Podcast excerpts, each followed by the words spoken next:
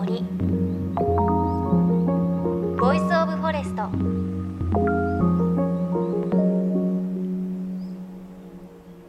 おはようございます、高橋真理恵です。先日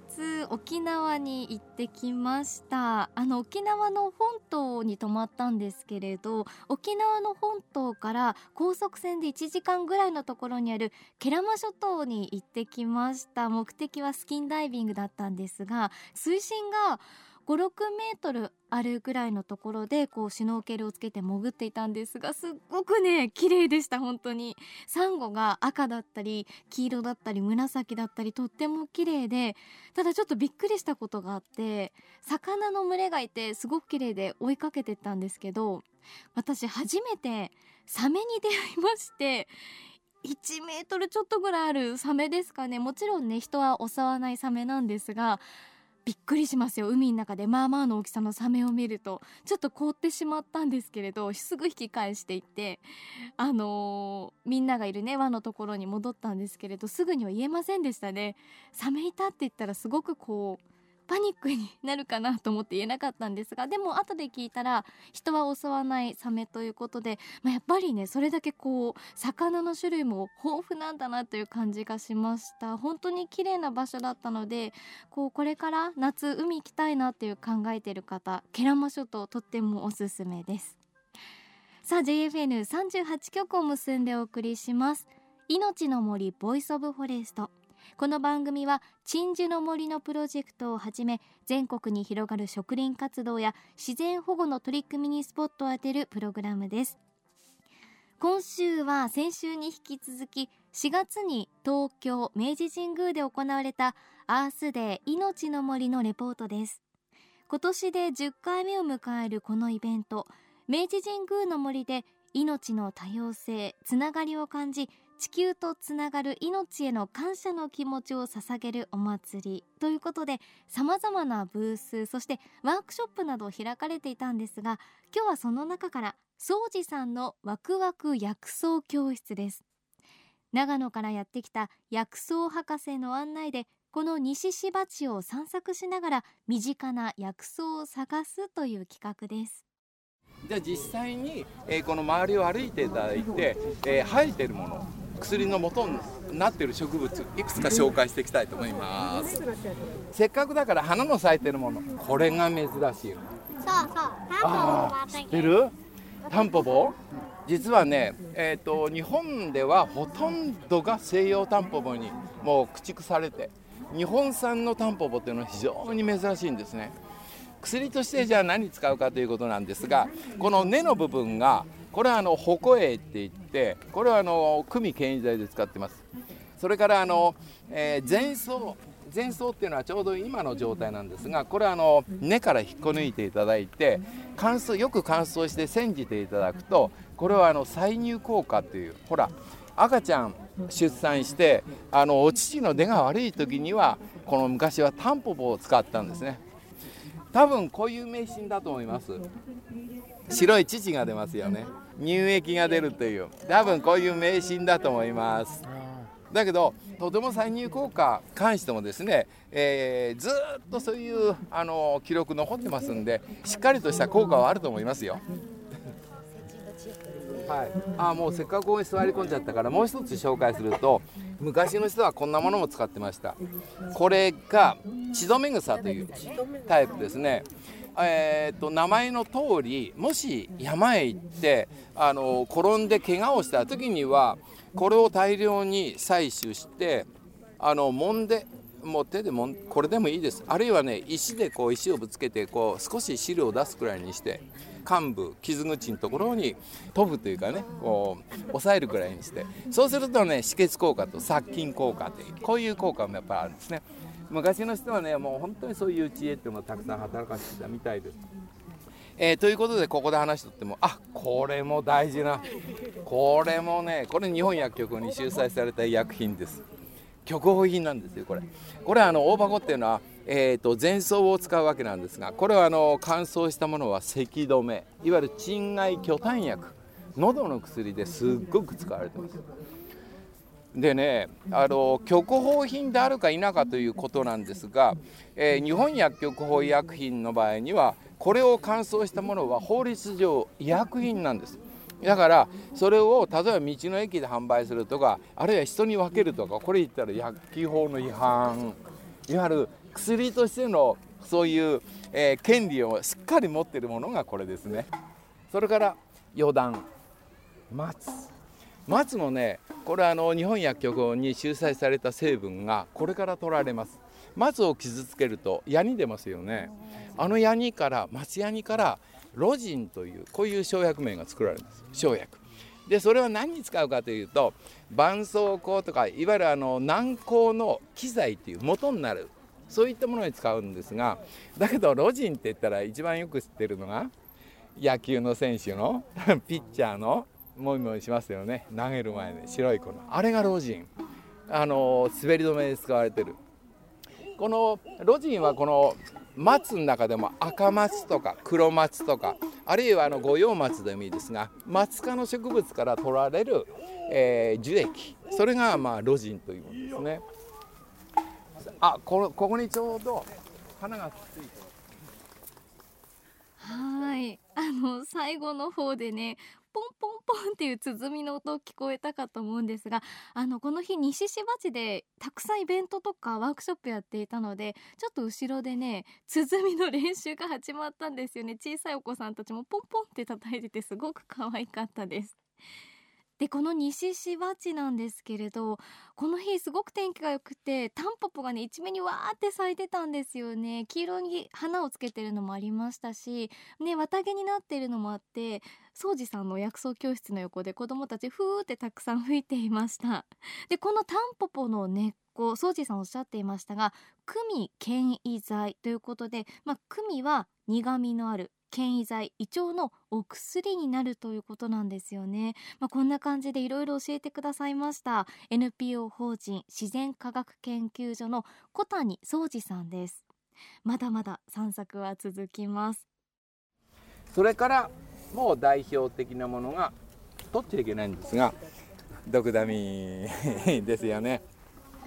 ドクダミはね、生薬名は重薬っていう名前ついてるんです。で、そのえー、重っていうのは重ねるとも書くし、重というね、重の薬というこういう書き方もあるんですが、非常に多様なあのこの効果があります。で、これはあの基本的には整腸剤なんですよ。あの普段からちょっと便秘気味かなという感じは、えー、ドクダミのお茶を煎じてこう常用していただければ、とっても胃腸の調子が良くなりますね。あるいはあのこれは生の状態で、えー、これを揉んで、えー、鼻の通りが悪い時には鼻に差し込んでいただくとか、あの蓄膿症までいっちゃうとこれで改善するの難しい、難しいんですが、鼻炎というのはですね、あの大体これで治っちゃうという。あるいはあの耳の中の疾患というのがあるじゃないですか。これもこれを、えー、揉んで丸めてあの詰めておくと非常にいいとか、あるいはあの何か膿が出てきた時にはこれを丸めて、それをあの産んでいるところにちょっと絆創膏で湿布してもらうと、今度はあの膿を出してくれるとか、いろんな役あるよね。だけど一番便利なやり方は、これは防臭効果あるんです。で、これを摘んでいただいて、えー、コップに入れて、生の状態ですよ、コップに入れて冷蔵庫に入れとくと防臭効果、臭いんだけど防臭効果がある。それからあのある種の動物にとってやっぱり毒だとかですね、絶対に動物が食べない一群あるんですよ。これはシダ植物です。シダはもう本当に有毒なんですよ。ところが人間はその中から選んでいって、わらびとゼンマイとコゴミ、これを食べるように、もうシダを食べる動物ってのは人間だけです。あの薬は使ってますよ。あのオシダなんていうのは昔はね、常駐駆除、あるいは十二指腸会長駆除、あのシダのその煎じたものをですね、これをまあ我々が飲みますよね。飲むと筋肉が麻痺してもう死んじゃうんだ。だからそういうね、海中とかそれ全部死んじゃうんです。量も大事ですよね。人間がのその胃腸が麻痺する量ではなくて、海中が麻痺する量という、そういう量を決めて薬というものは実は作られているんだということです。で人間とわらびの関係で、実はあのわらびは動物は絶対食べないっていうのは、えー、牧場行ってみるとよくわかるんですよ。わらびだけあの食べ残しになってるんです。絶対動物食べないんです。あれなぜかって言ったら、動物がわらび食べるとカルシウム異常を起こすんですよね。だからこのくるぶしとか膝とかダメになっちゃう、使えなくなっちゃう。で我々わらびを食べて毒にならないっていうのは、決して生で食べないでしょ、うん、わらびはアク出しをします。アク出しをして、アクの部分が実はこれは薬になったり毒になったりする。これがあの煎じるっていうのは、これを取り出すのは煎じるという工程ですよね。で、えー、アク出しをした後のわらびを食べるっていうのは、これが食品の部分だという。だから食品と薬用食、あのー、煎じるっていうのはこういう使い分けしてるってことなんですね。小豆もあれ便秘の薬。小豆はね、だいたい調理するときに煮こぼしするんですよ、えー、あの煮こぼしするあのものをためて、えー、お茶代わりに飲めば便秘の薬になる。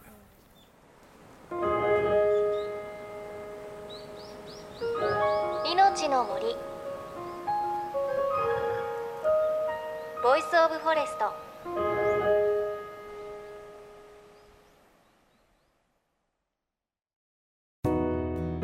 ジェイエフエヌさんじゅうはち 局では、東日本大震災で被災した沿岸部に津波から命を守る森の防潮堤を作る鎮守の森のプロジェクトを支援する募金を受け付けています。この命を守る森づくりに取り組んでいる エーアイジー 損保は、中小企業を災害や事故から守る損害保険のラインナップ、ビジネスガードを法人会会員企業の皆様に提供しています。 エーアイジー 損保では、ビジネスガード新規契約いっけんにつきいっぽんのどんぐりの苗木を植樹する命を守る森づくりを通じ、被災地の復興、全国の防災・減災に取り組んでいます。詳しくは番組ウェブサイトをご覧ください。この明治神宮の西芝地だけでも、はい、総司さんがもう至る所にこう薬草を見つけていらっしゃったんですけど、やっぱり明治神宮って薬草そのものが多いんですか？そうですね、薬草というのはですね、やはり私たちの先祖たちがやっぱり身近なところに生えているものを薬として利用してきたという、こういう経緯があって、ところが都市化とか、あるいはあの農村地へ行くと農薬をたくさん使うとか、環境がかなりあの破壊され、あるいは汚染された状況っていうのは今の日本の姿かなというふうにあの悲しい気持ちもあるんですが、そういう中にあって明治神宮の中のこの芝地っていうのはですね、非常に保護された環境である。だからイコール古くから私たちが使ってきた民間薬についてもですね、非常に多くの種類が見られるっていうのは、そんなところにあると思います。これからもやっぱり保護していきたいと思いますね。命の森ボイスオブフォレスト、しがつにじゅうににちのアースデーに東京明治神宮で行われたアースデー命の森というイベントの中から、総司さんのワクワク薬草教室の模様をお届けしました。あのこの日本当に総司さんの薬草教室はたくさんの方いらっしゃっていて、皆さんすごくこう写真を撮ったりメモを撮ってらっしゃったんですよね。あのー、すごく身近な植物がこう血止め草でこう山でね怪我した時に使えたりとか、あとはこう毒ダミもちょっと薬草として使うことができるということで、ぜひ興味が持った方、ブログにこの日の模様を載せておきますので、チェックをしてみてください。私もねすごく面白く聞いていました。まあ、そのままだと毒になってしまう草も煎じて薬として使ったり、ね、自然の恵みというのを自分たちの力に変えていた昔の人の知恵って本当すごいなというふうに感じました。この明治神宮ですが、一木一草、つまり草も木も持ち出してはいけないということになっています。私このアースデーのイベントの次の週も行ってしまったぐらい、あの明治神宮の森、本当に素晴らしい森、自然が残っているので、ぜひねみんなでね守っていきたいですよね。来週もこの明治神宮で行われたアースデー命の森のレポートをお届けします。そして番組ではあなたの身近な森についてメッセージをお待ちしています。メッセージは番組ウェブサイトからお寄せください。命の森ボイスオブフォレスト。お相手は高橋まりえでした。この番組は エーアイジー 損保の協力でお送りしました。命の森の森ボイスオブフォレスト。